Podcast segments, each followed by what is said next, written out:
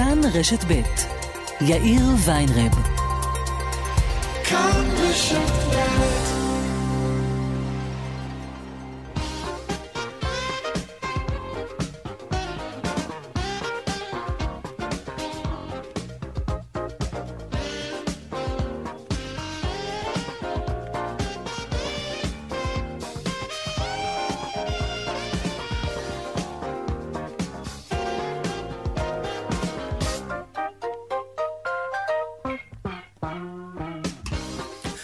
שלום רב לכם, ארבע ועוד חמש דקות ושלושים וארבע שניות. כאן צבע הכסף ברשת ב', יום שני.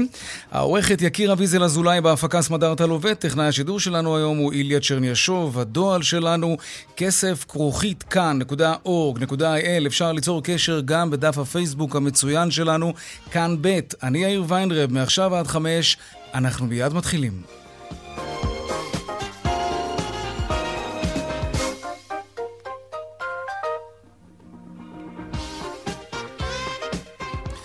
עוד לפני אה, כותרות הכלכלה, עדכון בעניין הרצח היום בשומרון. אסתר הורגן, אם לשישה, נרצחה ככל הנראה על רקע לאומני. שלום כרמל דנגור, כתבתנו, שלום לך. כן, אסתר אה, הורגן, בת 52, מטל מנשה שבצפון השומרון, נרצחה הלילה ביער סמוך אה, לביתה. החשד המרכזי בשלב הזה הוא, כפי שאמרת, רצח על רקע לאומני. אנחנו מחכים להודעה רשמית של גופי הביטחון שמדובר בפיגוע. אבל זה הכיוון המרכזי. קודם כל, בואו נשמע את הדברים שאמר בנימין הורגן, אלמנה של אסתר. אסתר יצאה אתמול, כמו שהיא נהגה, לטייל בטבע שהיא כל כך אהבה פה, בסביבות היישוב. לא מעשים הרפתקניים, שביל הליכה, כמו שיש בכל מקום נורמלי בארץ, והיא לא חזרה. כל כך מלאת חיים, ואור, ואהבה לכולם, וכל זה נגדע ברגע, על ידי, אי אפשר לתאר בכלל במילים, יצור שיכול לעשות כזה מעשה. כן, כרמל. סרן נמצאה סביב השעה אחת בלילה ללא רוח חיים ועם סימני אלימות קשים על גופה, כאמור ביער סמוך לביתה, יער ריחן. היא יצאה אתמול סביב השעה אחת בצהריים לריצה ולא חזרה. בעלה, שלא הצליח ליצור איתה קשר במשך שעות ארוכות, הזעיק את כוחות הביטחון. הם החלו בחיפושים אחריה, ובסביבות השעה אחת בלילה נמצאה גופתה עם סימני אלימות קשים. למעשה, גופתה נמצאה קרוב ל-12 שעות אחרי שנרצחה. מי שמוביל את החקירה הזו הוא שב"כ, נבדק אם הרוצח הוא פלסטיני או ערבי-ישראלי, ומוקדם יותר היום חלה התפתחות משמעותית בחקירה, בשל צו איסור פרסום לא נוכל לדווח עליה, מקווה שבקרוב נוכל לומר יותר.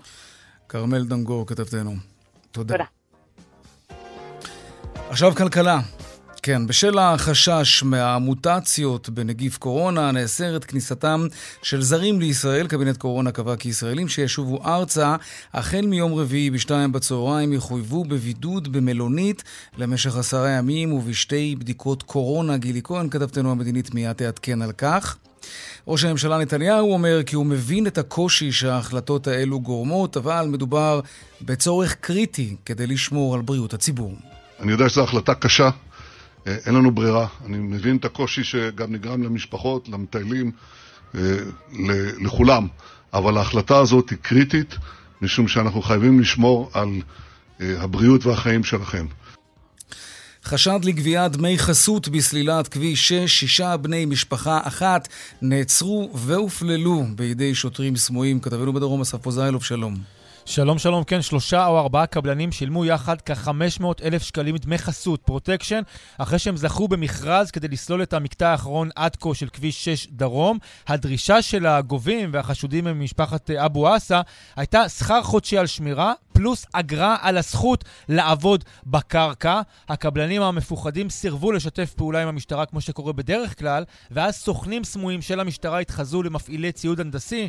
הנה נשמע אחד מהם. נכנסנו פה כקבלנים, הרגשתי את האווירה פה באזור. כבר ביום הראשון הסתובבו סביבנו רעולי פנים, אופנועים, ניסו לעשות קצת רושם, ומהיום השני כבר קיבלנו את הדרישה לשמירה. אחרי תקופה של כשלושה שבועות שאנחנו עובדים פה באזור, הגיע אחד הילדים של החשוד המרכזי, דרש כאילו ש... שיפנה את השטח כי זה אזור שלהם, ממש איים עליו.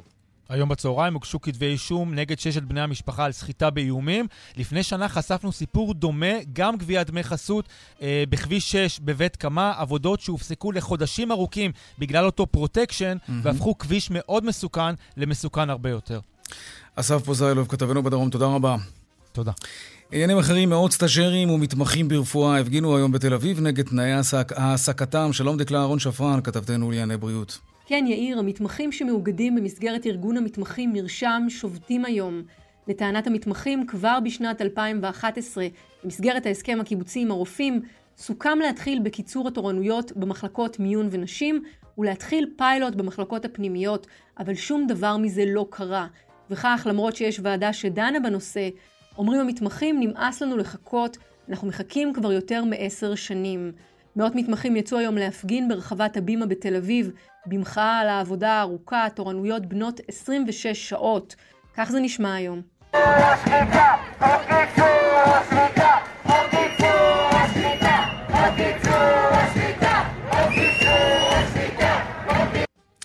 כן, כך אה, במחאת הסטאג'רים מתברר שלא בזבזנו פחות כסף בכרטיסי אשראי לעומת שנה שעברה, וזאת למרות הפיטורים והחל"ת ההמוניים. מה שכן, קנינו פחות מאתרים בחו"ל ויותר מאתרים בארץ, וזה דווקא לא רע בתקופה הזאת. עוד מעט הנתונים המלאים, ואתמול הבטחנו, אבל נגמר לנו הזמן. אז היום אנחנו ממש נשתדל לדבר על הפערים במחירי הביטוח ועל הדרך שבה אפשר להתמקח עם, עם חברות הביטוח, שבלי יותר מדי ויכוחים האמת, מורידים אלפי שקלים לעומת ההצעות הפתיחה שלהם. והדיווח משוקי הכספים לקראת סוף השעה, אלה הכותרות, כאן צבע הכסף. אנחנו מיד ממשיכים.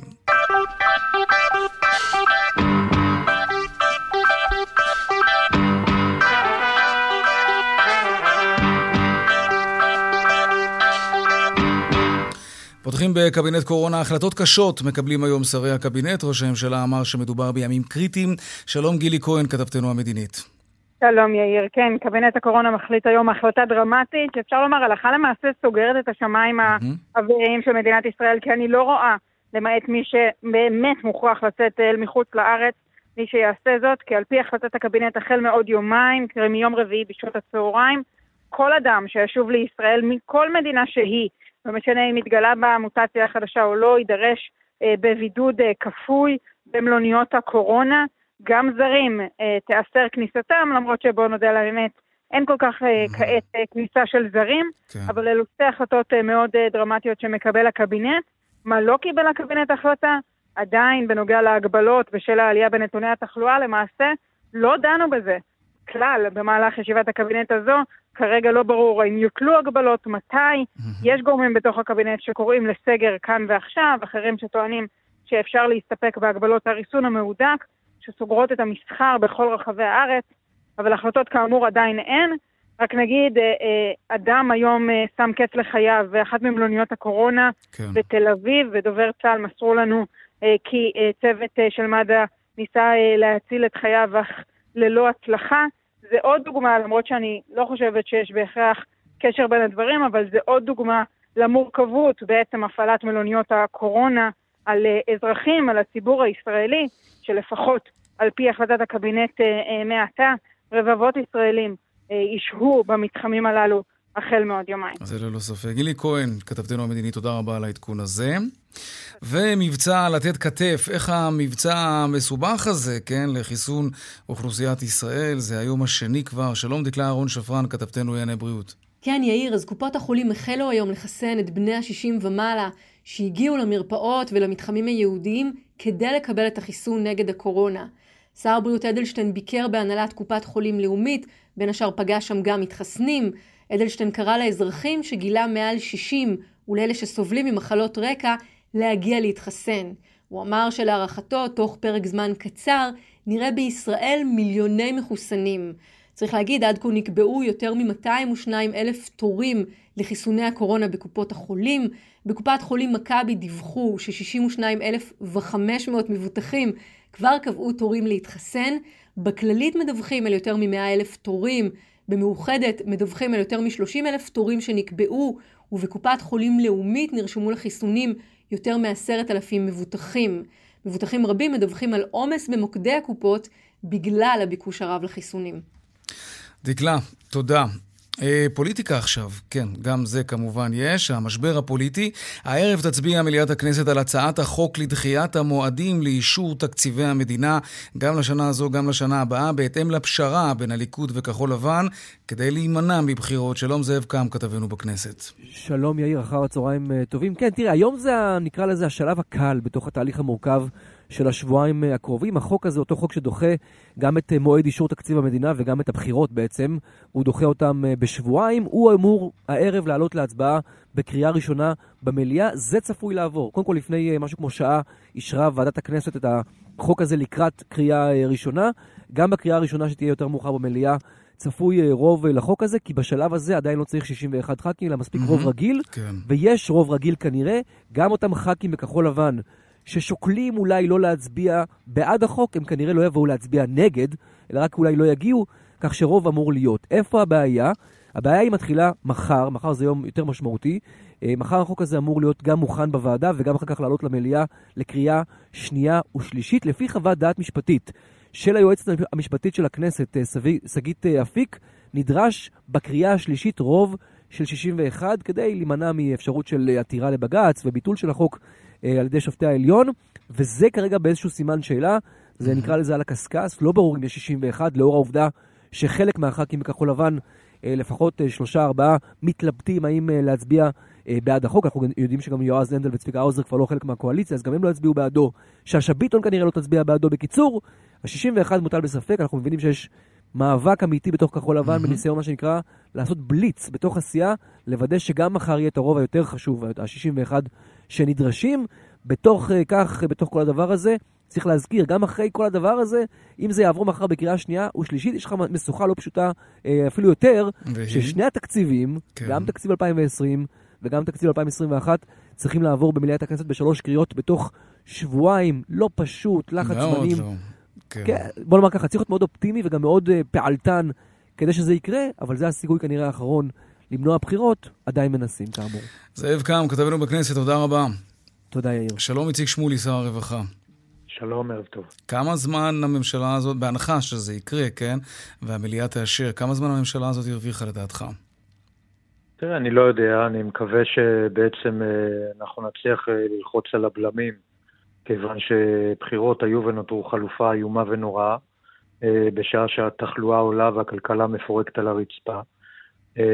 אבל אין לכך שום ערובה. בסופו של דבר, אה, זה נכון שכרגע זה לא זמן טוב ללכת לבחירות, אבל אה, גם אה, צריך להודות על האמת, הממשלה הזו, בעיקר בגלל החלטה של העומד בראשה, לא מצליחה להגיע ליציבות ולתפקוד, ואנחנו אמרנו העיר בצורה ברורה, בלי תקציב לשנת 21, אין שום טעם להמשיך לקיים את הממשלה הזו, כיוון שהיא לא תוכל למלא את יהודה בכל מה שקשור לטיפול בקורונה. אז הפשרה הזאת מקובלת עליך? אתה חושב שזה מה שישיג את המטרה? כי, כי גם האוצר כבר מאיים בקיצוץ חד מאוד במשרדי הממשלה, בין היתר בשירותי הרווחה, אם לא יאושר תקציב. אז, אז אני מניח שאתה תומך בפשרה הזאת. תראה, ההודעה של האוצר, צריך להבין את משמעותה, יאיר.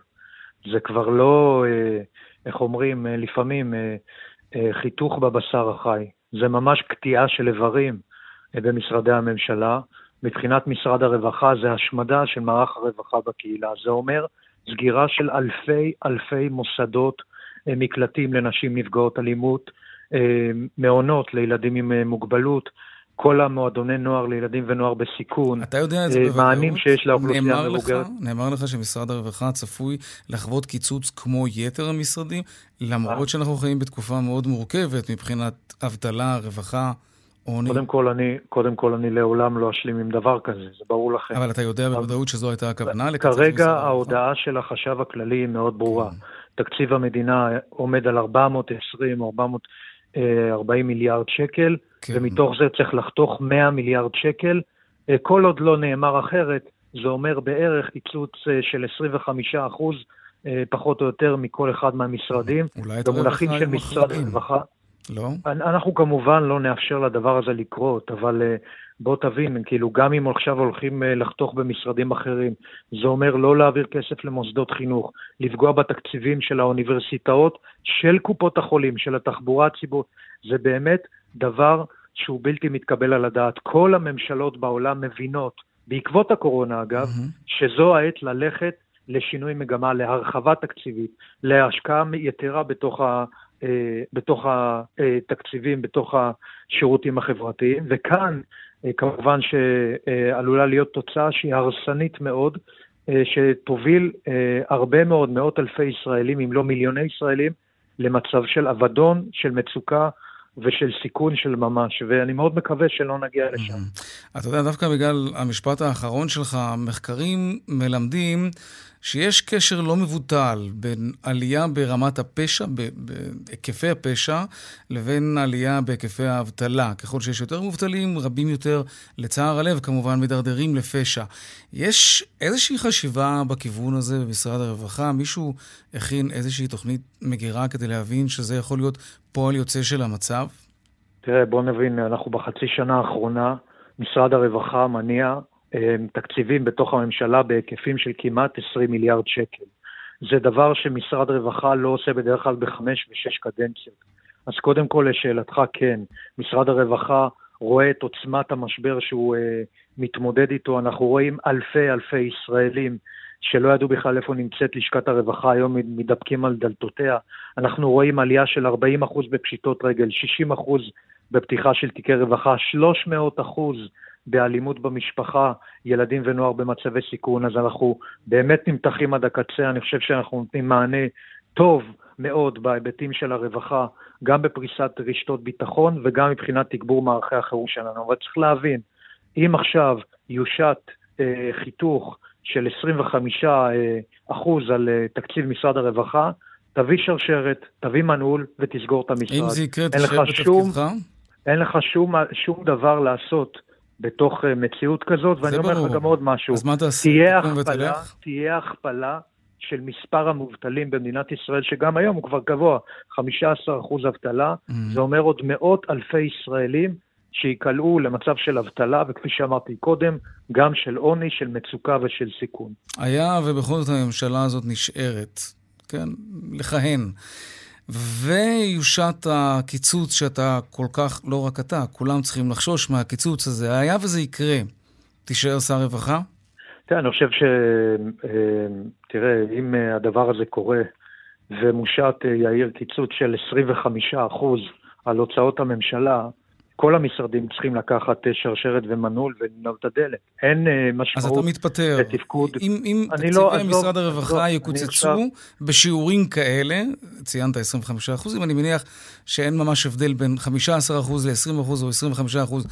אתה לא תישאר בתפקידך אם יושת כזה קיצוץ על משרד הרווחה. אני עוד לא, אני במקום לצאת בהצהרות בומבסטיות, אני כפי שאתם רואים בחצי שנה האחרונה באתי לעשות ובאתי להוסיף תקציבים למשרד הרווחה. בטח שבתקופתי אני לא אתן שייסגרו אלפי אה, מוסדות אה, שנותנים אה, מענים לאוכלוסיות הקצה במדינת ישראל. אני לא אהיה בסיטואציה כזאת. אני מעדיף okay. לא לצאת בהצהרות בומבסטיות. Mm-hmm. אבל ברור שזו לא המטרה שלי, אוקיי. okay. הגעתי למשרד הרווחה. בוא נחזור קצת uh, לעניינים הפוליטיים. אתה מאמין שבני גנץ ימונה בנובמבר לראש ממשלה? זה יקרה? אני חושב שבסופו של דבר, במקום אה, עכשיו לעסוק בתחזיות, צריך לראות האם, האם, האם ניתן להתגבר על המשבר הזה. אה, ברור, בכל זאת, יש הזה... אבל אתה רואה שאת המשבר הזה מנהל את הפלטפורמה הפוליטית מההתחלה ועד הסוף. ולכן השאלה היא שאלה עניינית, והיא לא כל כך, אתה יודע, היא לא איזו שאלה בדיונית. האם אתה מאמין שהפשרה שהושגה בין הליכוד לכחול לבן, בין היתר שהרוטציה תתקיים בנובמבר הקרוב, הבא, כן, בעוד פחות משנה, האם אתה מעריך שזה אכן יקרה? יאיר, עדיין לא הושגה שום, שום uh, פשרה. אין כרגע שום הצעה שמובאת. מה שמובא היום לכנסת זה הצעה לתת עוד פרק זמן מסוים של כשבועיים, כדי שהצדדים יוכלו למצות את המשא ומתן על מנת שלא להידרדר לבחירות. אין כרגע הצעה שהובאה אליי, אל שרים וחברי כנסת אחרים, שאנחנו יכולים לדון בה ברצינות. אני חושב שכל הסדר שהוא חייב להבטיח שני דברים. אחד, תקציב לשנת 2021, אה, שכדי שאנחנו נוכל לתת מענה למצב המשברי חסר התקדים שאנחנו נמצאים בו, והדבר השני, שמירה על שלטון החוק במדינת ישראל. אוקיי, okay, תגיד, ואם נדרדר לבחירות? מה יעלה בגורלך, בגורלו של שר הכלכלה עמיר פרץ, מפלגת העבודה? מפלגת העבודה כבר נערכת לבחירות מזה כמה שבועות. ראית את הסקרים? אני בתוך... נמחקתם, אה, לגמרי. אני בתוך הסיטואציה הזאת, גם כשאני רואה את הסקרים, אני מקדיש את כל כולי לטובת הטיפול באוכלוסיות הרווחה שעכשיו נושאות עיניים לירושלים ומשוות לפתרונות. אני לא עושה כרגע בסידורי עבודה לכנסת הבאה, תאמין לי, אני יכול לעשות גם את זה. אבל אני לא עושה את זה כיוון שעבורי משרד הרווחה, בטח בתקופה הזאת, זאת משימת חיים. אתה בשביל יודע, זה אני בפוליטיקה. אבל יש פה בכל זאת מקום לשאלה אישית. אתם שרים מכהנים, שעושים הרבה למען הציבור, לא, לא, לא בקטע של לחלק ציונים, ובכל זאת תראה מה זה. פוליטיקה זה מקצוע כפוי טובה. עזוב, באמת, אני, הדבר האחרון שאני אעשה זה לתת אה, ציונים אה, לציבור. בסופו של דבר מי שעומד למבחן בכל פעם מחדש זה אנחנו ולא הציבור, ואני אעשה את הכל כדי בסופו של דבר אה, שהמצב יהיה שכל הדברים הבאמת חסרי התקדים שאנחנו עושים עכשיו כן. בתוך משרד הרווחה, בתקופה אה, קשה, יבואו לידי. ביטוי. זו תקופה, אני חושב שהיא חסרת תקדים. היא באמת תגיד. אה, תקופה מאתגרת מאוד בתוך משרד הרווחה. אני לא חושב שאי פעם היו כל כך הרבה אתגרים בעת ובעונה אחת אה, למשרד הזה, וגם הזדמנות טובה להגיד באמת מילה טובה גם לעובדי הביטוח הלאומי, גם לעובדי המשרד, שיוצאים מגדרם כדי לעמוד באתגר הזה. אוקיי. לסיום, בכל זאת עדיין בעניין הפוליטי. אה, שאלה שאולי קצת הזויה מבחינה פוליטית, ובכל זאת אני אשאל, דיברת עם גדעון סער לאחרונה? לא דיברתי עם גדעון סער אה, לאחרונה, אני מאוד מעריך את אה, גדעון. אה, אנחנו מכירים כבר לא בממשלה מעט אה, שהוא עומד שנים. בראשה? אני, עזוב, עכשיו אנחנו בתוך תסריט מסוים, אנחנו לא נעסוק בתסריטים היפותטיים. אני מאוד מעריך את גדעון סער. אני חושב שהוא סך הכל אדם מאוד אמיץ, מאוד חיובי, יש לו הרבה תרומה לפוליטיקה הישראלית, ואני מניח שבבוא העת, שנצטרך להידרש לשאלות האלו, נוכל גם לענות עליהן. איציק שמולי, שר הרווחה, תודה רבה לך על הדברים בשיחה. ערב טוב. עכשיו לעניין הבא שלנו, לא, לפני זה, דיווחי תנועה כמובן.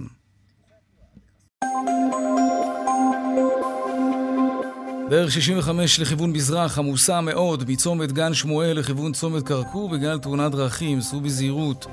בדרך החוף צפונה עמוס מיקום עד מחלף נתניהו והמשך ממחלף חבצלת עד מכמורת ולכיוון דרום יש עומס ממחלף ינאי עד נתניה. בדרך 6 צפונה יש עומס תנועה ממחלף קסם עד מחלף אייל, ובאיילון צפונה עמוס ממחלף חולון וקיבוץ גלויות עד מחלף השלום, ולכיוון דרום, כרגיל בשעה הזאת ממחלף רוקח עד לגוארדיה. עדכוני תנועה נוספים בכאן מוקד התנועה כוכבי 9550 ובאתר שלנו, אתר התאגיד, אתר כאן, הפסקת פרסומות קצרה. ומיד אנחנו חוזרים לדבר על עוד צבע הכסף, לדבר על ביטקוין. כן, הוא משתולל בזמן האחרון. מיד חוזרים. פרסומות. 31 דקות אחרי השעה 4, מה קורה לביטקוין? הוא לא מפסיק לטפס, הגיע כבר לערך אסטרונומי של 24 אלף דולרים. שלום דניאל ליאון, מנכ"ל סלזיוס. אה, שלום, אחר הצהריים טובים. גם לך. מנכ"ל סלזיוס, מנכ"ל מנכ"ל סלזיוס. אופרציה. כן, אה, בתחילת אה, השנה, הביטקוין, תקן אותי אם אני טועה, עמד על 4,000 דולרים בלבד, נכון. אפשר לומר. מה קרה? אה, מה שקרה, תראה, זה הרבה דברים קרו ואפשר אה, לחבר את כולם, או מה שמחבר את הגורמים שגרמו לו לעלות אה, לאן שהוא נמצא היום, זה בעצם הקורונה. קורונה, משבר שלא ידענו הרבה מאוד זמן, בעצם יצרה משבר כלכלי שהתחיל בעצם בפגיעה בהיצע, היצע של סחורות מאסיה לכל מיני מקומות בעולם, ומהר מאוד... העולם נכנס כאן- לשיתוק כלכלי, כן. נכון, נכון, בדיוק. אה, ומה שקרה בשלב הזה זה בעצם פגיעה בביקוש. הבנקים המרכזיים, כדי לענות, כדי לעודד את אותן כלכלות, התחילו להדפיס כמויות בלתי נתפסות של כסף. נכון. רק לתת דוגמה, בשמונה חודשים האחרונים, הבנק הפדרלי המרכזי הדפיס קרוב ל-23 אחוז מכל הדולרים בסרקולציה. וואה. רק בשמונה חודשים. איזה עכשיו- אינפלציה תהיה שם אחר כך, כן, אוקיי. בדיוק. עכשיו, מה שקורה זה שמשקיעים חכמים, וחכמים גם פחות, מסתכלים על הערך של הדולר, ומנסים להסתכל כמה שנים קדימה, ומבינים שאחר, שלאחר הדפסות של כזאת כמות של כסף, הדולר כנראה לא יהיה שווה בעוד שנה או שנתיים או עשר שנים מה שהוא שווה היום. והם מחפשים אפיקי השקעה חדשים, שיגנו, שבעצם יהיו אנטי-דיפרנציון, אנטי-אינפלציוניים. אופציה אחת זה הזהב, אה, וזהב קשה לקנות אותו, קשה להחזיק אותו, קשה לבחור בו, והנה בא הביטקוין. אה, ואנשים מבינים שביטקוין הוא בעצם אנטי-אינפלציוני, יש מספר קבוע של ביטקוינים שלעולם לא נוכל לעלות מעליו, 21 מיליון. ואנחנו רואים אה, כמות אה, מאוד רצינית של לקוחות פרטיים וגם מוסדיים, וזה אולי השינוי הכי חשוב. אבל אתה יודע, סלח לי שאני כותב אותך לרגע, אני מבין את ציבור המשקיעים שיש לו כסף, ואומר, אני, אני לא אשקיע עכשיו במטבעות, כי, כי כל הכלכלה מוצפת עכשיו במטבעות, והערך שלהם הולך ונשחק. אני מבין את זה. אבל גם בקריפטו, גם במטבעות הדיגיטליים, יש משהו נורא מסתורי, נורא לא נודע, נורא מפחיד. נכון. אתה יודע, לא באופן טבעי אתה פותח את הארנק וקונה עכשיו בעשרות אלפי או במאות אלפי דולרים ביטקוין. דווקא בתקופה כזאת שאתה כן צריך לשמור על הנכסים האמיתיים שלך, שמה לעשות, זה עדיין מטבע, כן, דולר, שקל, אירו. אז אני לא מצליח עדיין להבין איך זה שאנשים קיבלו אומץ ונהרו אל הביטקוין והעלו ככה את הערך שלו. כי אין להם אלטרנטיבה. האלטרנטיבה הקיימת היום היא אלטרנטיבה בטוחה לאבד את הערך. לאן אתה הולך היום עם הכסף שלך? איפה אתה שם אותו? כשאתה מסתכל היום על הדפסה מסיבית כזאת של כסף, אתה יודע בוודאות שהאינפלציה מגיעה. Mm-hmm. אז איך אוקיי. אומרים באנגלית? necessity is the mother of innovation. אבל אתה גם יודע ש... אה, גם שוק ההון ימריא, והוא כבר המריא בחודשים האחרונים, הוא כבר תמחר את קורונה והוא נסק למעלה. זה גם היה נדל"ן. כן. כן. שוק ההון ממריא בעיקר בגלל שהבנקים המרכזיים, הבנק הפדרלי, אה, נגמר לו האג"חים לקנות. אז מה הוא קונה? הוא קונה מניות. אוקיי, אז גם אוקיי. המניות האלה שהן overvalued, שהערך שלהן נסק גם כן בצורה מאוד מאוד משמעותית, אתה מתחיל להסתכל גם על זה ואתה אומר לעצמך, רגע, אז לאן, לאן מועדות פניי? אז יש פה כמה, כמה היבטים. אז קודם כל אתה רואה יותר ויותר אנשים שאומרים, בוא ניתן לביטקוין איזה צ'אנס, ואתה צודק, זה נשמע מפחיד, זה נשמע מלא חוסר ודאות, וזה לא קל. זה לא קל כמו ללכת ולהשתמש בכרטיס אשראי שלך, mm-hmm. וזה לא קל כמו ללכת לבנק, וזה האתגר שלנו בתור תעשייה, להנגיש את הביטקוין הזה שאנשים כמו ההורים שלי ירגישו בנוח לפתוח חשבון ולקנות. זאת בדיוק הנקודה, ובאמת זמננו ממש תם, אבל אני אשאל אותך, נדמה לי, לפני כמה חודשים פייפל הודיעה שהיא אה, תאפשר שימוש בביטקוין, זה קרה או לא קרה? זה קרה, כן. וזה גם מה שנתן את אותה גושפנקה שהייתה כן. מאוד מאוד חסרה בתחום הזה, כדי להביא מאות אלפי אנשים, מאות מיליונים חדשים. דניאל אה, ליאון סלזיוס, תודה רבה. תודה רבה לך על השיחה המעניינת הזאת, תודה. עכשיו, למתקפות הסייבר שהיו על אה, חברות ישראליות בתקופה האחרונה, האם האקרים איראנים אכן עומדים מאחוריהן? שלום עומר פינסקר, הבעלים והמנכ"ל של חברת אה, OP Innovate, שלום לך. אהלן יאיר. ושל... גם לי, ושלום שי פינסקר, שאתה אח של עומר וסמנכ"ל בחברה הזאת. שלום לשניכם. שלום, שלום. אהלן. עומר, נתחיל איתך. מחקר שלכם מגלה שמדובר באיראנים. זהו, זה, זה חתום העניין? זה, זה בטוח הם? אז תראה, אי אפשר להחליט באופן uh, חד משמעי, אבל כל המזהים שאנחנו, שאנחנו מגלים עליהם, mm-hmm. מספרים לנו סיפור על איראנים. גם השפה שהם משתמשים בה, השפה הפרסית, הם קוראים לעצמם הבוס, הם קוראים לקורבן שלהם הנבל או בן של חמור, mm-hmm. וגם כתובות ה-IP שאנחנו מזהים שמהם הם מגיעים, מגיעים מכתובות VPN שמאחוריהן בעצם מתחבא אה, כתובת איראן. אבל האקרים לא יודעים להסתתר, או לפחות לגרום לך לחשוב שהם נמצאים שם, אבל הם בעצם כאן, או להפך? אז הם יודעים להסתתר. אה, אנחנו חוקרים אה, גם מודיעינית וגם mm-hmm. במרחב הסייבר, ואנחנו בעצם מזהים, מצליחים להתגבר על המקצוע שלהם mm-hmm. ומזהים את המקור שממנו okay. אוקיי. הם מגיעים. מה גם שהתקיפה, המוטיבציה שאותה הם מייצגים, נראית כמו אה, מוטיבציה לייצר גל תודעתי, ולאו דווקא מטרה כספית. שזה מספר לנו סיפור על אה, קמפיין שהוא קמפיין אה, מדינתי כנגד מדינה. רגע, אז אם, אם, זה, אם זה קמפיין תודעתי ומדינה עומדת מאחורי זה, וזאת באמת השאלה הבאה, שי, נשאל אותך, האם אתם יודעים בוודאות שהם פועלים בשליחות משטר האייתולות, או שמדובר בפטריוטים איראנים שרצו להראות לישראלים מה זה, מה שנקרא, ואם כן, אז, אז למה להסתתר? אז uh, אין לנו באמת יכולת חד משמעית להסיק עם, uh, עם הגורם שמטעמו הם uh, פועלים, הוא באמת, הוא בשליחות המשטר האיראני. אבל כמו שעומר ציין, אנחנו, יש לנו את כל הסימנים שמצביעים שהם בעלי מוטיבציה אידיאולוגית, mm-hmm. ולאו דווקא כלכלית. Okay. אוקיי. אנחנו יכולים להניח שהקבוצה ממומנת על ידי משטר כזה או אחר. זה אלו שתקפו את שירביט גם? אנחנו לא, זה סיפור אחר לגמרי בין שירביט mm-hmm. למה שקורה כרגע איתם. אוקיי. Okay. אנחנו גם לא מעורבים בשיר, במקרה של שירביט, אבל במקרה הנוכחי אנחנו יודעים שקבוצה שכנראה הייתה ממומנת על ידי משטר כזה. אז רגע, נגדיר מה זה הנוכחי. אתם מדברים על החברה הבת של אינטל, על איזו התקפה בדיוק? על הקמפיין שנקרא Pay to Key, mm-hmm. קמפיין אה, שאנחנו, כמו שאמרתי, כן, כן. מבוסס על ידי גוף איראני ככל הנראה, ותוקף כמה חברות במשק, יותר מ-80 נכון לשלב זה. בין היתר, אילו חברות אפשר להגיד? אה, אנחנו מעדיפים לא לציין שמות ספציפיים של okay. אוקיי. חברות, אה, מטעמים אה, כאלה ואחרים, חתומים NDA עם חלקם. Mm-hmm. אבל כן אנחנו יכולים להגיד שבאמת אם הם היו תוקפים מטעם שהיו מגיעים בשליחות משטר, הם לא היו רוצים לצאת בטוויטר על כל הצלחה שהם עושים, אלא הם היו שומרים את היכולות הטכנולוגיות שלהם בשלב מאוחר יותר. אז רגע, אם אנחנו כבר מדברים על זה, עומר, האם ההתקפות מלמדות על רמת ביצוע גבוהה, או שמדובר ברמת מיגון נמוכה של החברות בארץ? אז תראה, רוב הלקוחות שלנו, אה, חלקם מוגנים יותר, חלקם מוגנים פחות.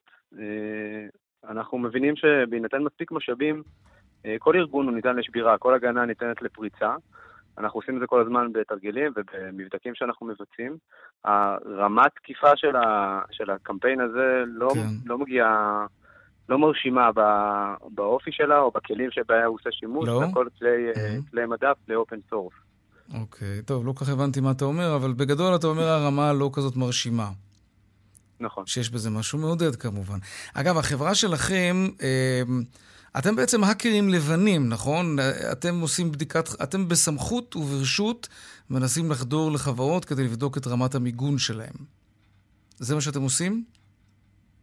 נכון, בין נכון. היתר. שתקתם, אולי אתם לא רוצים לדבר על מה שאתם עושים. גם בסדר. תגידו, אגב, יש, יש בארץ איזשהו תקן שמחייב חברות מסוג מסוים לגייס שירותי פריצה אה, ידידותיים, נקרא לזה? בדיקת חדירות? יש, יש כל מיני תקנים בתעשייה. אה, בתחום הפיננסים אנחנו פוגשים אותו יותר אה, עם שיניים, בזמן שבסקטורים אחרים זה קצת פחות מתוקנן ופחות אה, נאכף. Mm-hmm. מה שבעיקר חשוב לוודא כשאתה מקבל שירותים מהסוג הזה, זה שהצוות שאיתו אתה עובד הוא צוות שמחזיק הסמכות פרסונליות כאלה שהן מאפשרות לו אה, להשתמש בכלים בצורה הנכונה ביותר. אוקיי. עומר פינסקר, הבעלים והמנכ"ל של חברת OP Innovate, ושי פינסקר, סמנכ"ל בחברה, תודה רבה לשניכם על השיחה הזאת. תודה רבה לך, יאיר. תודה רבה. להתראות. אה, דיווחי תנועה עכשיו, כן. דרך עכו נהריה עמוסה מצומת שומרת עד נהריה ובדרך 444 לכיוון צפון יש עומס מצומת אייל עד צור יצחק. בדרך תל אביב-אשדוד יש עומס ממחלף השבעה עד מחלף ראשון לציון. עדכוני תנועה נוספים בכאן מוקד התנועה, כוכבי 9550, ובאתר שלנו, אתר התאגיד, אתר כאן. הפסקת פרסומות קצרה, מיד אנחנו חוזרים עם עוד צבע הכסף. 15 דקות לפני השעה 5, ביטוחים לרכב. אנחנו מתקרבים לסוף שנה, זה הזמן שמחדשים ביטוחים. רק השבוע, שתי קולגות שלי כאן, בכאן בתאגיד, סיפרו לי שהם התלבשו על העניין ברצינות והצליחו, שימו לב, להוזיל במקרה אחד את ההצעה שהם קיבלו מ-6,400 שקלים ל-4,400 שקלים. 2,000 שקל פחות, ובמקרה אחר מ-7,400 ל-4,700. 2,700 שקלים פחות מההצעה הראשונה. שלום נדב שרייבמן, מנהל מחקר ואנליזה בוובי.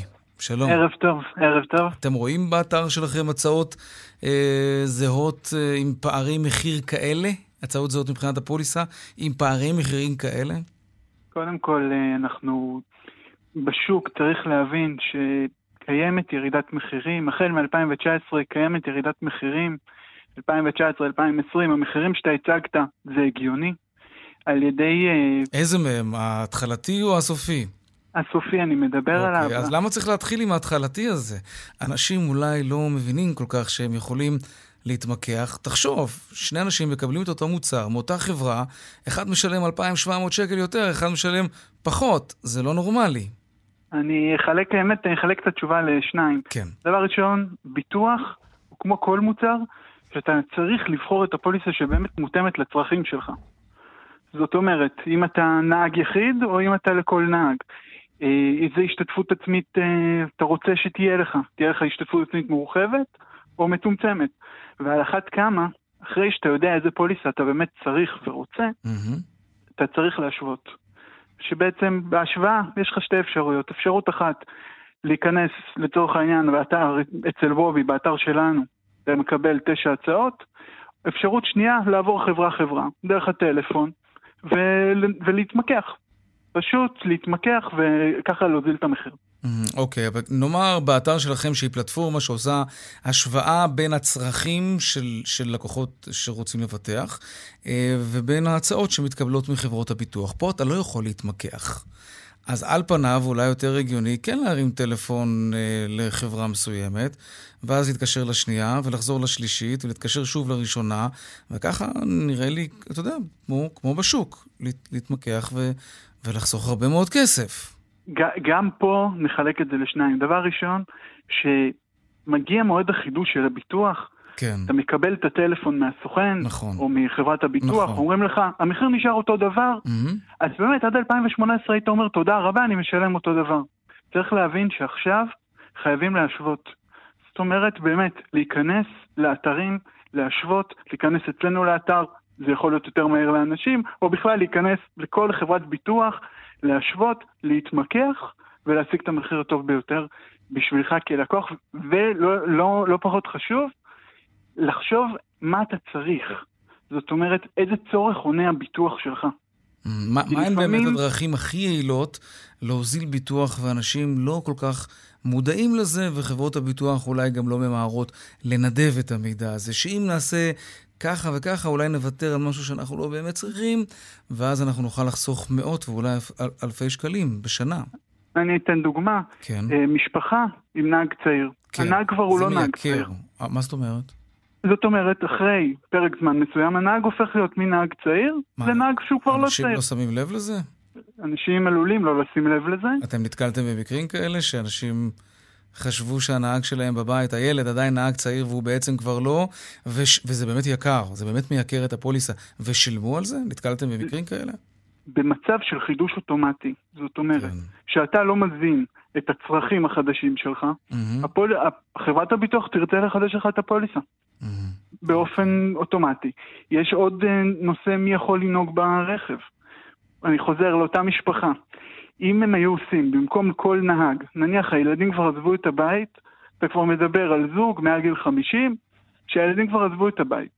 אם עושים לשמי, זאת אומרת, לשני נהגים ספציפיים מעל גיל 50, עם הרבה שנות ניסיון, זה יכול להוריד את המחירים של הפוליסה, ב... זה יכול להגיע גם לאלפי שקלים. מה אתה אומר? אבל אז בעצם אני לא יכול להלוות את הרכב לאח שלי או לחבר שלי. זה בגלל זה. בגלל זה חשוב מאוד מאוד מאוד, גם אם רואים מחיר מאוד מאוד זול, כן. וזה היתרון בפלטפורמה שלנו, שהכל מאוד מאוד שקוף. לזה, כן. וצריך אוקיי. לשים לב להשתתפות העצמית גם. Mm-hmm. שלא יהיה השתתפות עצמית גבוהה מדי. אוקיי. כי במידה ויש תאונה קטנה, השתתפות עצמית גבוהה מדי, אתה יכול לשלם הרבה מאוד כסף. כן. אגב, הייתה פעם טענה שאתם אה, בוובי משרתים את חברות הביטוח כי מידע שמזינים אצלכם באתר מגיע לחברות הביטוח, אה, ואז הם מקבלים מידע על לקוחות שרוצים לעזוב למשל. זה משהו שהתייחסתם אליו? תוקן? היה? אנחנו סוכנות ביטוח, וובי, אנחנו סוכנות הביטוח. כן. הלקוחות, הכל המידע הוא אצלנו. ולא דולף אומרת, לחברות הביטוח. המידע הוא אצלנו, הדברים שייכים, המידע הוא אצלנו, בוודאי. אין, אה, המטרה היא גם מבחינתנו, אנחנו לקוחות, אנחנו רוצים שהלקוחות יחדשו אצלנו ושיהנו מהמחיר הטוב ביותר. אוקיי. נדב שרייבמן, מנהל מחקר ואנליזה בוובי, תודה רבה לך. על השיחה. תודה לך וערב טוב. ערב טוב גם לך. הדיווח משוקי הכספים עכשיו. 102 bid for 108 sold. 200, take them.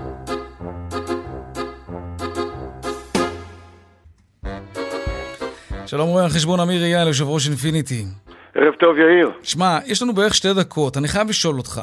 החלטות כמו אלו שהתקבלו היום, שמחזירות אותנו קצת אחורה, סגירת השמיים, אם, אם נרצה, לא, לא באמת נסגרים השמיים, אבל אתה יודע, מי שינחת בארץ צריך להיכנס לבידוד.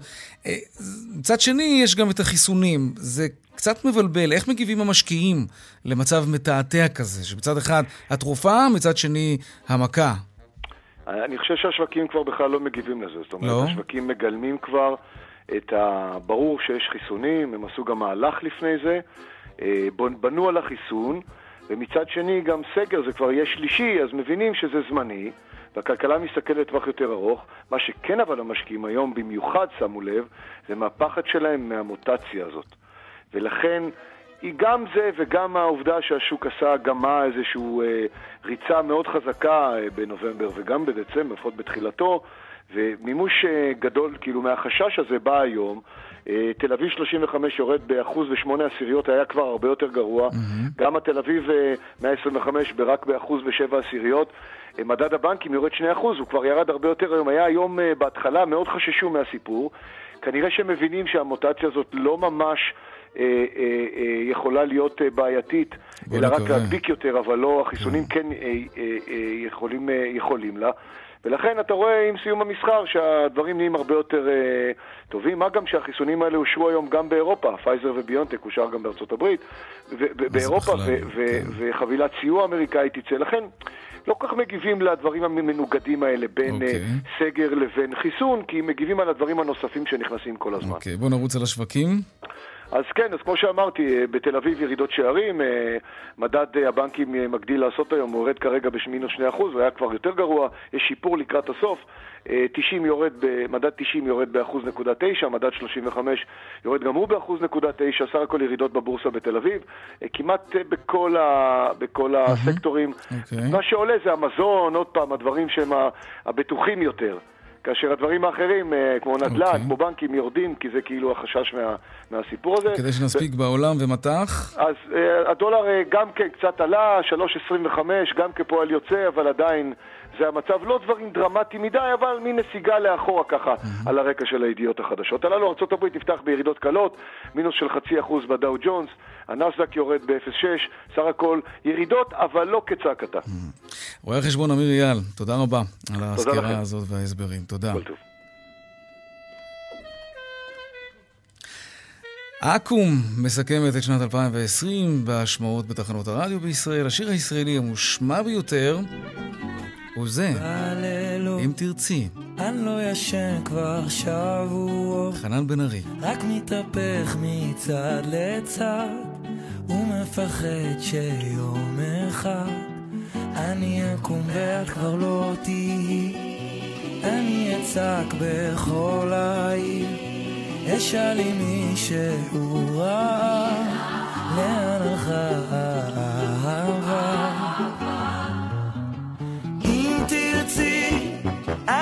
אתן לך מנגינה שתנגן לך את הכל.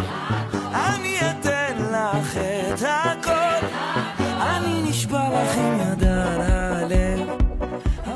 עד כאן צבע הכסף ליום שני, העורכת יקירה ויזל אזולאי בהפקה סמדארטה לווה, טכנאי השידור איליה צ'רניאשוב.